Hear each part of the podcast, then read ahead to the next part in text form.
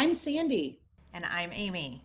We're two women taking on life's questions as posed by our listeners. In this podcast, we're channeling over 10 decades of life experience to tackle the probing questions and issues by first recognizing the real in life situations. While we also pursue the ideal in the conversations.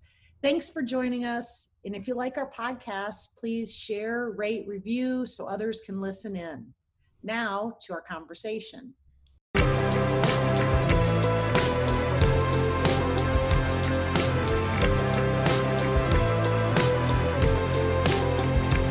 Good morning, episode 27 of the Real Your Real Your Ideal podcast. How are you doing today, Sandy? Amy, I am great. Happy Friday. We're both all Happy. shiny. We're looking at each other in Zoom. I curled my hair and I'm wearing my dress. Every day I wear a dress of the day I talked about last time. I haven't worn this one for gosh, since I've been at Lutz. I bet it's five years. So, and the necklace is probably 15 years old. So, what do you think? Do I look stylish? I, vintage? What do you think?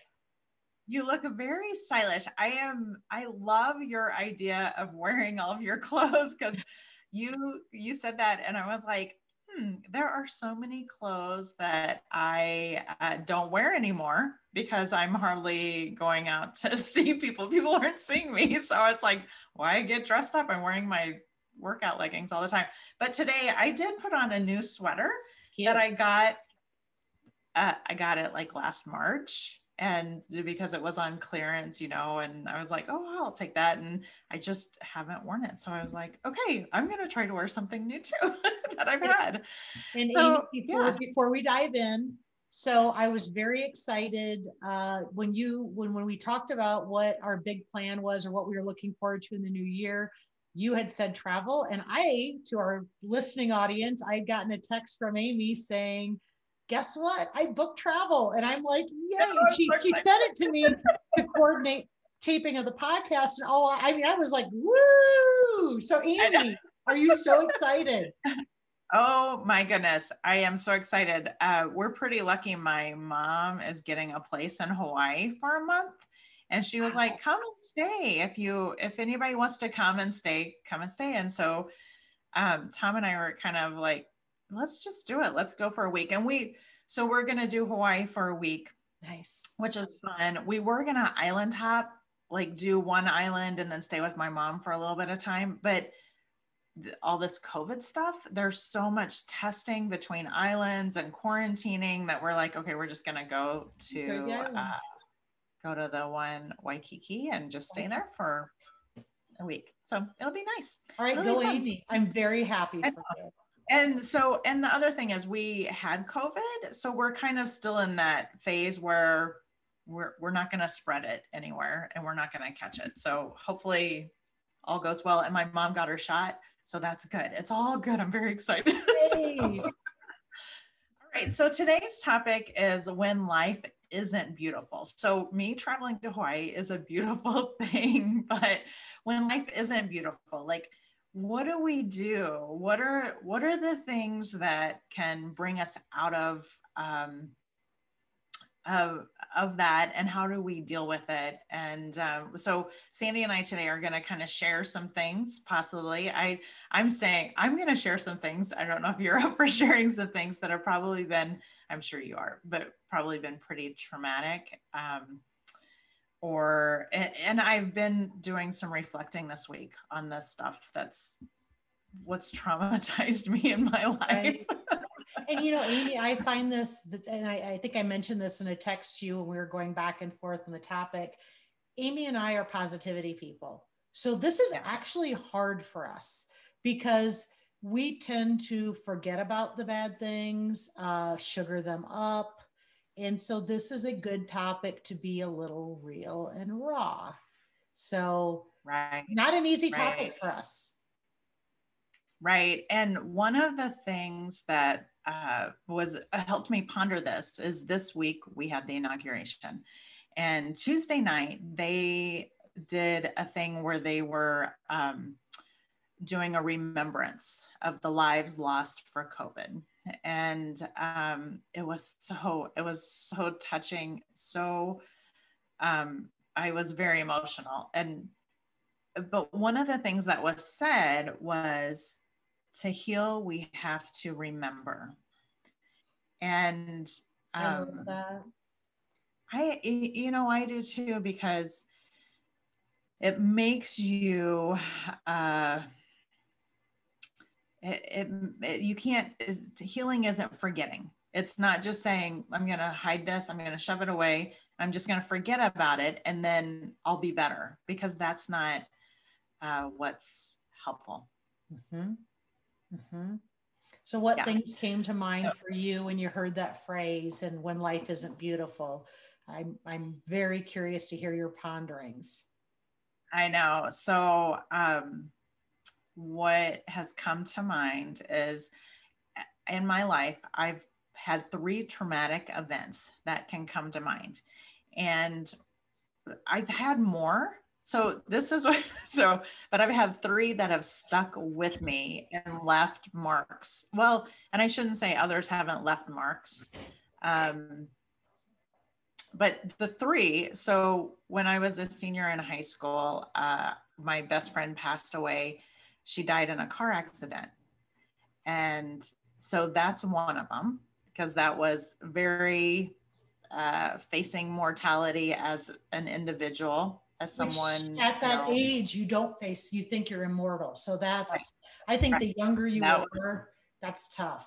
Okay. That was very hard. Um, then the second one, and see, a lot of people don't even know this, is I had a miscarriage before I had my first child. And it was at 16 weeks. So wow. we had heard the heartbeat. We had just told everybody, we told everyone like at 13 weeks or at, after 12 weeks, after we had heard the heartbeat and everything. And at 16, I went in and there was no heartbeat. So that was traumatic because um, that could have defined my future. I didn't know if it was going to define my future, you know, and it felt, mm-hmm. it was just, it was hard. It was hard.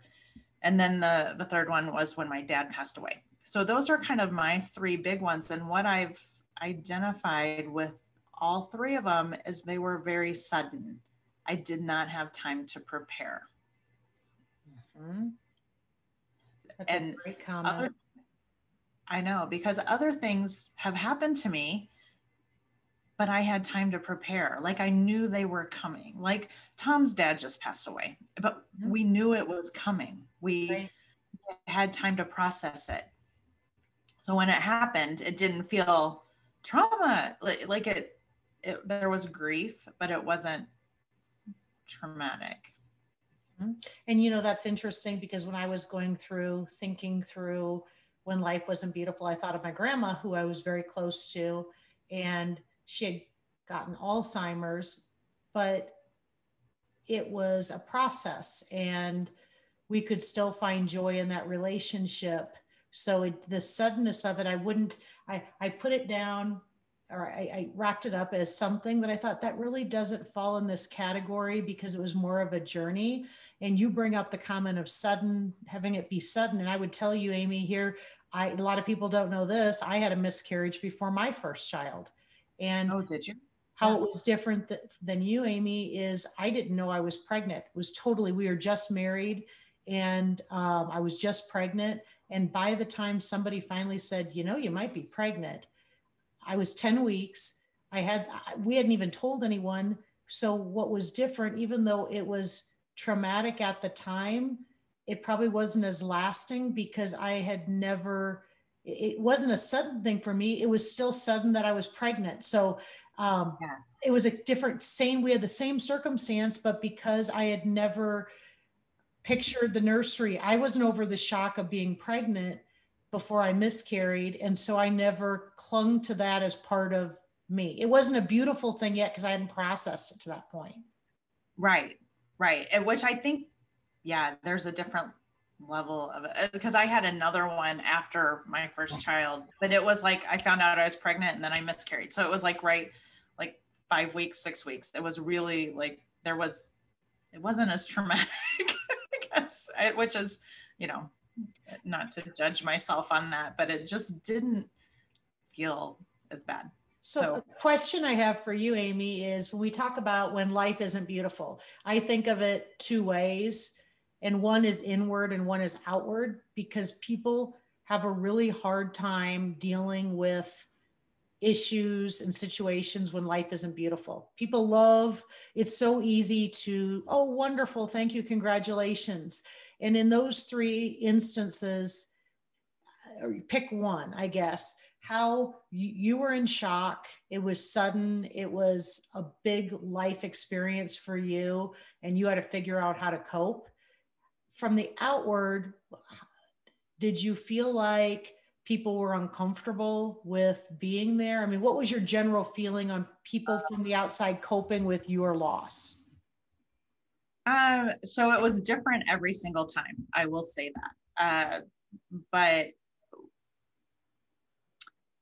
in all of them, I had a support network. And some of them it was smaller, some of it was bigger. Uh, I do remember though when uh, I was working at uh, General Motors with a bunch of, you know, 50 year old men, 50 plus men, uh, when I had my miscarriage. And I, I will tell you, they could not talk about it. They, it was like nothing had happened. It was like they, it, so that was really weird for me. And I finally, one of um, a woman that I supervised, she finally came up to me and she said, I, I just need to ask you what's going on. Like, uh, you know, because I know you were pregnant before. so, you know, she was like, she was checking to see if I was okay because I had taken some time off and I was back and you know i uh, but for her. but it was really interesting uh, yeah it was very sweet. She was just adorable but it was interesting to me how um, the that group felt really uncomfortable with it. But i will say that was probably their generation number one and it was probably uh, Eh, you know, male, female, and not knowing what the right conversation to have with a female colleague about something this personal. Like, I'm sure it was really hard. Did you them. want them to say something? I mean, in other words, if you would have been given yeah. advice to somebody in the outside, would you have wanted them to acknowledge it? You know what? At a minimum, I would have wanted them to tell everybody what was going on with me so that when I came back, everybody knew what had happened and I didn't have to tell everybody. so that was that was kind of but I do understand there was probably a, a, not sure where the privacy line would be, you know, of telling. So anyway, it was complicated. But that being said, I had good support with my family, my close friends, Tom, you know what I mean? And mm-hmm. that's think that was the key to making it all okay. Mm-hmm, mm-hmm. You know, the the life is beautiful back to the inward and the outward. Um, there's when I thought through different circumstances that affected me, the phrase, you know, when life isn't beautiful, sometimes it was healing, and sometimes it was dealing with the outward on saying, oh my gosh, her life is so messed up. And I was actually okay with it. You know, it's just the whole it can go both ways, right? And the healing right. ones are very similar. Um, I remember back to when you're young, mortality isn't something you think about. I think about mortality a lot now. And yeah. part of it is accepting it. Part of it is, you know, is not anxiety, not it's understanding it, it's accepting it, it's, you know, helping me how I lead every minute, every second. And when you're younger, there is no you you just you you there you think you're immortal. You don't you're thinking about the short-term goals. Um you know anything about aging is something not even in your radar but i had uh, a friend that died in a car accident. I was just out of college. We had just in fact he was finishing his fifth year and we were out. And it was just some so sur- surreal you know? And the memory i have the most that just stays with me was at the funeral his father was just and his father was not a uh, emotional person and he was sobbing. I mean just heaving sobbing. And what went through my head, it was the first time back to thoughts of mortality of how can you ever get through something like this if you have no faith or no understanding of what that which none of us really have an understanding of what it looks like after. But it was the first time i could walk in somebody's shoes of the finality of a loss and thinking through how does he even begin to heal? How, how do you heal in that situation? Part of it's faith you know faith that they're somewhere else but you have to heal to remember. And i think long term so that would have been what you know 30 some years ago right? 31 years ago um, is i think we all try to do a good job of remembering. And one thing i you know we all have our thing and back to my pollyanna one thing i did probably 10 years ago probably 20 years after he died is i wrote a blog and it was stories about him and it wasn't about anything about his death, but it was celebrating his life and the things that made us laugh, that I shared a story. And I remember his mother reaching out to me and saying that meant so much to his dad and I. And what resonates with me, Amy, is I think it's to heal, we have to remember. So we can say we're sorry, we can hug, we can feel sorry for him, we can have it stick with us and say, what do we all do? I don't want that to happen to me. But sometimes the gift we can give is to help remember right right you're right i completely agree uh, my friend who died in high school in the car accident her name was karen and her birthday is april 10th and for april 10th comes and goes and i'm always like i always mark it as a as a milestone, like something I need to remember. You know, it just sticks in my heart that date. And um, so, probably, I don't remember how long, I haven't done it in the last couple of years. I call her mom and her dad on that day sometimes and just say, Hi, you know, I'm thinking of you. I'm thinking of Karen. I'm thinking, and the last time I called, which I probably need to do this again, I need to put that put a reminder to do this. They just, she was just so thoughtful. She was like, You remember. She's like, That's so nice that you remember. And I was like, Oh my gosh, yeah, this is like a date. This sticks to my, you know, it's just stuck on my heart. So it's on my soul. You know Biden is very well known that uh, he gives heartfelt eulogies. He's actually asked to do a lot of eulogies, and I I read that in some readings I was doing before the inauguration, and I think it's because he does a good job of trying to walk in somebody else's shoes. And back to that phrase, "To heal, we have to remember." Yeah. I, I bet a lot, of, and it's people that he knows. Correct? It's just it's just something he's very he's very uh, high in empathy and gives the type of empathy that a family needs when someone dies. So, yeah. a good one That's to amazing. share that message, That's right? A, that's a gift. That is definitely a gift. So, I've been through other traumatic things, and one of the things that I noticed, like uh, one of the things is uh, a lot of people look at this and they're like, "This is so traumatic. How did you handle that? I don't know if I could have done it." but we moved. I changed schools from junior to senior year. So I started a brand new school my senior year. And yeah, it was it was hard. It was life-changing, but it wasn't traumatic. Does that make sense? Right. Because and I think because I had time to process, prepare, and then the experience actually it changed me for the better. Like it was a good thing to get away from, uh, not to get away from, but from not to stay in my comfort zone. I would say that.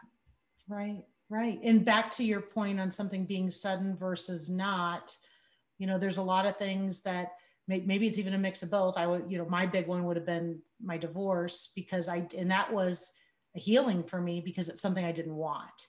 And yeah it was a shock and i kept trying to make it beautiful and you know some things you just do the best you can but it was yeah. hard for me too because i didn't want i don't like i don't like sympathy i don't like that type of yeah. attention and I wanted to, I, I kept trying to turn it into something that I could set an example for, and we're going to be, and I think at some point I had to just let it go and go back to the inner circle and say, in order to heal, I have to accept this and not try to make it and mold it into something that is beautiful when it isn't. And part of it's time too. And the yeah. acceptance of knowing that you do have to heal. You can't just turn something on a dime and say, I'm good. It's all good because that's that's fraud. It's not true. Yeah. Very seldom it, is that true. Yeah, yeah, yeah. I, and you know what? I think you did a really nice job. And you and I, we weren't close when you were going through this. So, but I just have heard you reflecting on it. And it feels like that you did a very good job of getting a support network. Like you had a counselor, like you had this network that was supporting you through that process of healing, which is, uh, which I is think, huge. You know, so many people yeah. want to, and whatever you're healing from, the easiest thing is to say, I'm going to get over this on my own. I'm going to go through my grieving. But there's so much to be said. And it might be just one person, your significant other, your best friend, but to have somebody to be a voice of reason, a sounding board, someone to talk out loud to that actually answers honestly and empathetically to you. Yeah. Empathy yeah. is different than sympathy. Empathy is walking in your shoes. It doesn't it doesn't mean that you're oh, let me just rub your back, you know. It's helping you get back on your feet. And Right. And honesty piece too. Right. Like you don't want somebody just saying going along with you. You want honest feedback for people because life isn't beautiful for a lot of people and it takes the people from the outside aback because people innately we all want life to be beautiful. So as participants on the outside i think uh, avoiding changing the subject putting words in people's mouth oh, I bet, you know, I had a miscarriage too, you know. So now we can whoop, put that one off because since I did too, it's, oh, you know what, my grandmother died of Alzheimer's. You know, it's okay. Back to uh, what was the Meghan Markle? Are you okay? What was oh, the yeah. question? Are you okay? You don't have to, don't try to dismiss the bad events as being okay because you've been through it. Dismissing or minimalizing is not the answer. Just ask if they're okay yeah. And if you're close what can i do? You know what what can i do to help out? Right. And acknowledging that that even if you've gone through it like um, i had a friend who recently suddenly lost her dad about a year ago. And um, i just told her i'm like it sucks. It's going to be a horrible year. Um, the things that are going to help you will be your children because that's what helped me. I'm like, or, or I think I said, what helped me was my children and them, you know, them eh, helping me process it, asking about my dad. Like it was like, so, was, but it's hard. So the question I have is when life isn't beautiful, when someone dies, people know there's an obituary, it's known. When you file for divorce, it's known. When a lot of times, if you have cancer, they notice results. When should you share and when should you keep it to yourself? Meaning, I always wrestle with what do I make public knowledge and what do I keep to myself? And do we help others by being able to share that life isn't beautiful all the time? You know, are we Pollyanning it, which is what you and I are really good at? By only sharing the good yeah. stuff and keeping the bad to ourselves. So when do we share when life isn't working out or is that a private matter?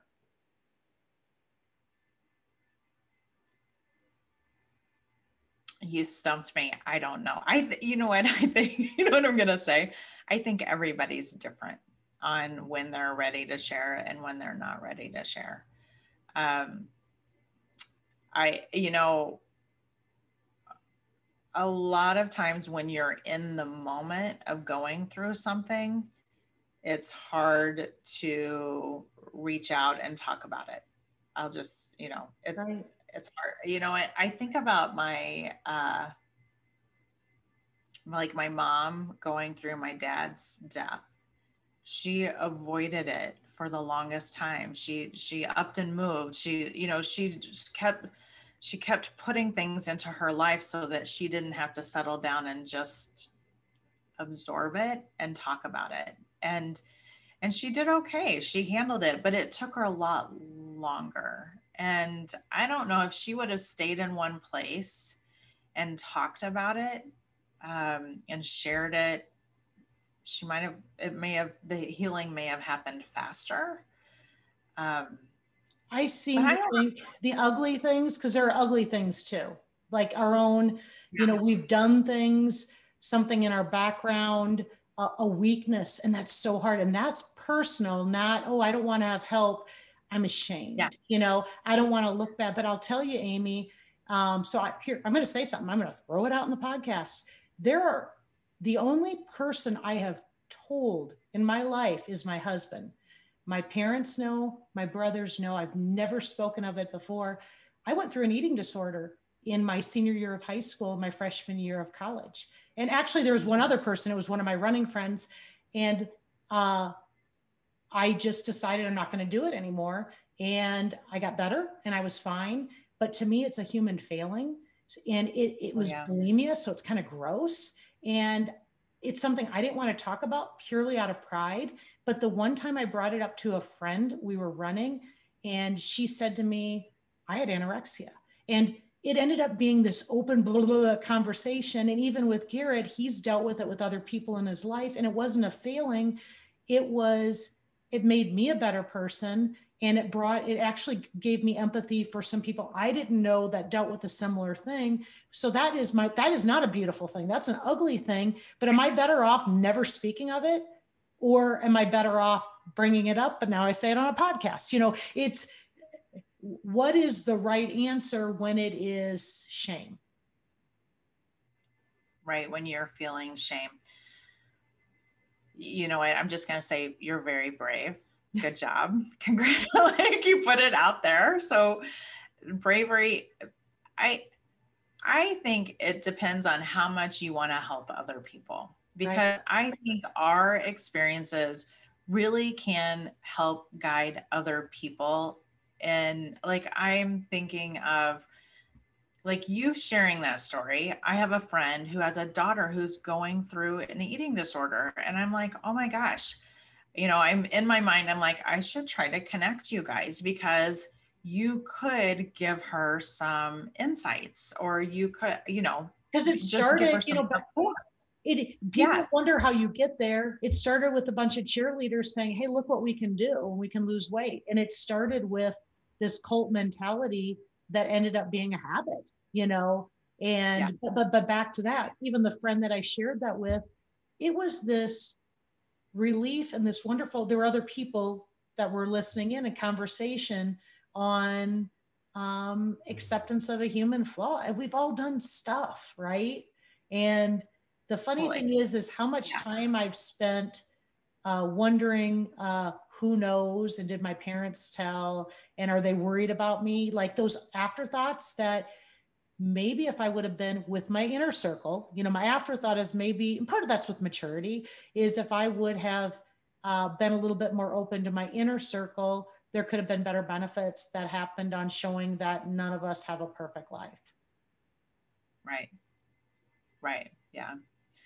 But you know what? I think it comes with maturity. It comes with confidence. It like there are some things as a teenager you just have to protect yourself and you have to with I am just gonna say at any age there has to be there's the survival mode that kicks in and you have to do what you do to protect yourself and when you're ready it'll come out if it does but people with personalities like ours you close the door and say that's done so yeah. it's not like it's something i ever think about it i have closed yeah. it it's done the file is in the f- picture the file cabinet put the lock on throw the key away it's gone there it is yep and so, then here we are to heal, we have to remember. So the real is life isn't beautiful all the time, right? Right. It's not. And and we all have something in our past that we're not telling people. Right. and then give it to Sandy. She's going to blog about it or tell it on a podcast. I'm going to have to think, do I have anything else out there? It's something I don't think about often just because for the love, I was 18 years old. And uh, the, the, the funny, not the funny story, but my dad made me go to a counselor and I was 18 and I was Bucky. And the biggest revelation is I sat in the waiting room and I looked around. And in fact, when I went in, she said, You're not going to talk to me, are you? And I'm like, No. And I just made up my mind and never did it again. That was it. That was it. And never talked about it again other than to Garrett. And there you go. That's good. I'm impressed. You are a strong willed child. Dad always said he'd rather raise seven boys than one girl, and that's not saying a lot for me since I was the only girl. So we never know where these podcasts are going to go. All right, Amy, keep us right. on time. I'm always the one who throws us off. I know.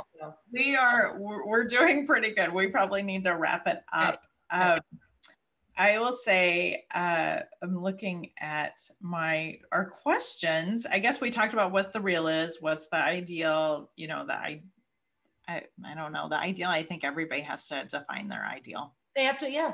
But but I think, do you think the ideal is rather than either putting it to the side or is putting it to the side, thinking it will just work its way out in time, whether it be grief, whether it be the remembering. But back to we always talk about intentionality it's saying, okay, that wasn't so great. That's not going to be a milestone in my life that I'm going to put on the highlight reel. How am I going to deal with this? Right? Do I want to deal with it on my own? Do I want to confide? Being intentional rather than because if you just throw something in that file cabinet with that key, that file cabinet still sits in the middle of your office and you know what's in it. So, oh, what are you going to do with it? Right. If you're going to do anything with it, well, right. then burn it. It's your free will. Burn it, but just don't let it sit in the file cabinet. Yeah, completely. I do think there's something to be said for ideal, uh, making sure that we all have a support network. You know, it could be one person, it could be five people, but when you're dealing with something, find somebody that that can help move you past that space. It could be reaching out to a bunch of strangers and joining a support group. Whatever it is just trying to find something to help you move move you forward if you're stuck. And I think the other flip to that ideal is if you're the person on the outside, be in a place of empathy, not necessarily in a place of sympathy, because empathy with courage and with you want to help them um, and being in the right spot is what that needs. So whichever side, whichever side you're playing, there's an ideal to both. Be that friend, yes. be that person. Yeah be that person. Very good. Love that. All right. So, wrap question. Um, before we do the wrap question, I just want to remind everyone we're doing book club mm-hmm. conversation coming up. So, if you're reading the Chasing the Bright Side with us, our, I think we'll be posting that podcast on the 4th, yes, February 4th. That is, is that correct? That is correct. Okay. Very Yay. good. And I will say it's a good book. I'm enjoying it. Optimism. But it is very positive. Like, yeah optimism. It's very optimism. much about optimism. I love it. All right. So, wrap question Did you watch the inauguration? You know what? Uh, I eventually watched the inauguration. I, I was on a lot of calls and I couldn't catch it live. So, bits I caught live. The bigger things I did not catch live, but I went back and watched. Loved every bit of it. Loved the hope. Loved Amanda Gorman. Oh my gosh. I love the inaugural oh. speech. I love, we love positivity, right? And I want everybody, you know, unity. This isn't about sides. And the, and then uh, went back and watched the celebration of America with Garrett after the fact because I had, so Amy, the answer is I watched all of it, but very little live. How about you? Yeah, I so I got off a call and I took like an hour break and I got to watch and I was supposed to call somebody at a time and I got caught up in Amanda Gorman and Lady Gaga singing. Yes. And I was just like, okay, I know I need to, I'm supposed to be calling somebody who like couldn't walk away because it was just beautiful. I, I loved, um, I just, you know, we have a great country. We have a great constitution. We have, there's so much good and it's fun to see people highlighting the good. That's, I even appreciated the fact that Trump left a letter for Biden and Biden yeah. Biden didn't share it and he was very positive. He said it was very generous and it's like okay people, we got this. You know, yes. we can let's be let's be good people. Let's be good people. Yes. We can do this. Decency wins. Yes. Okay. Very good. Well, until next time. Thanks, okay. Sandy. Bye everyone. Bye.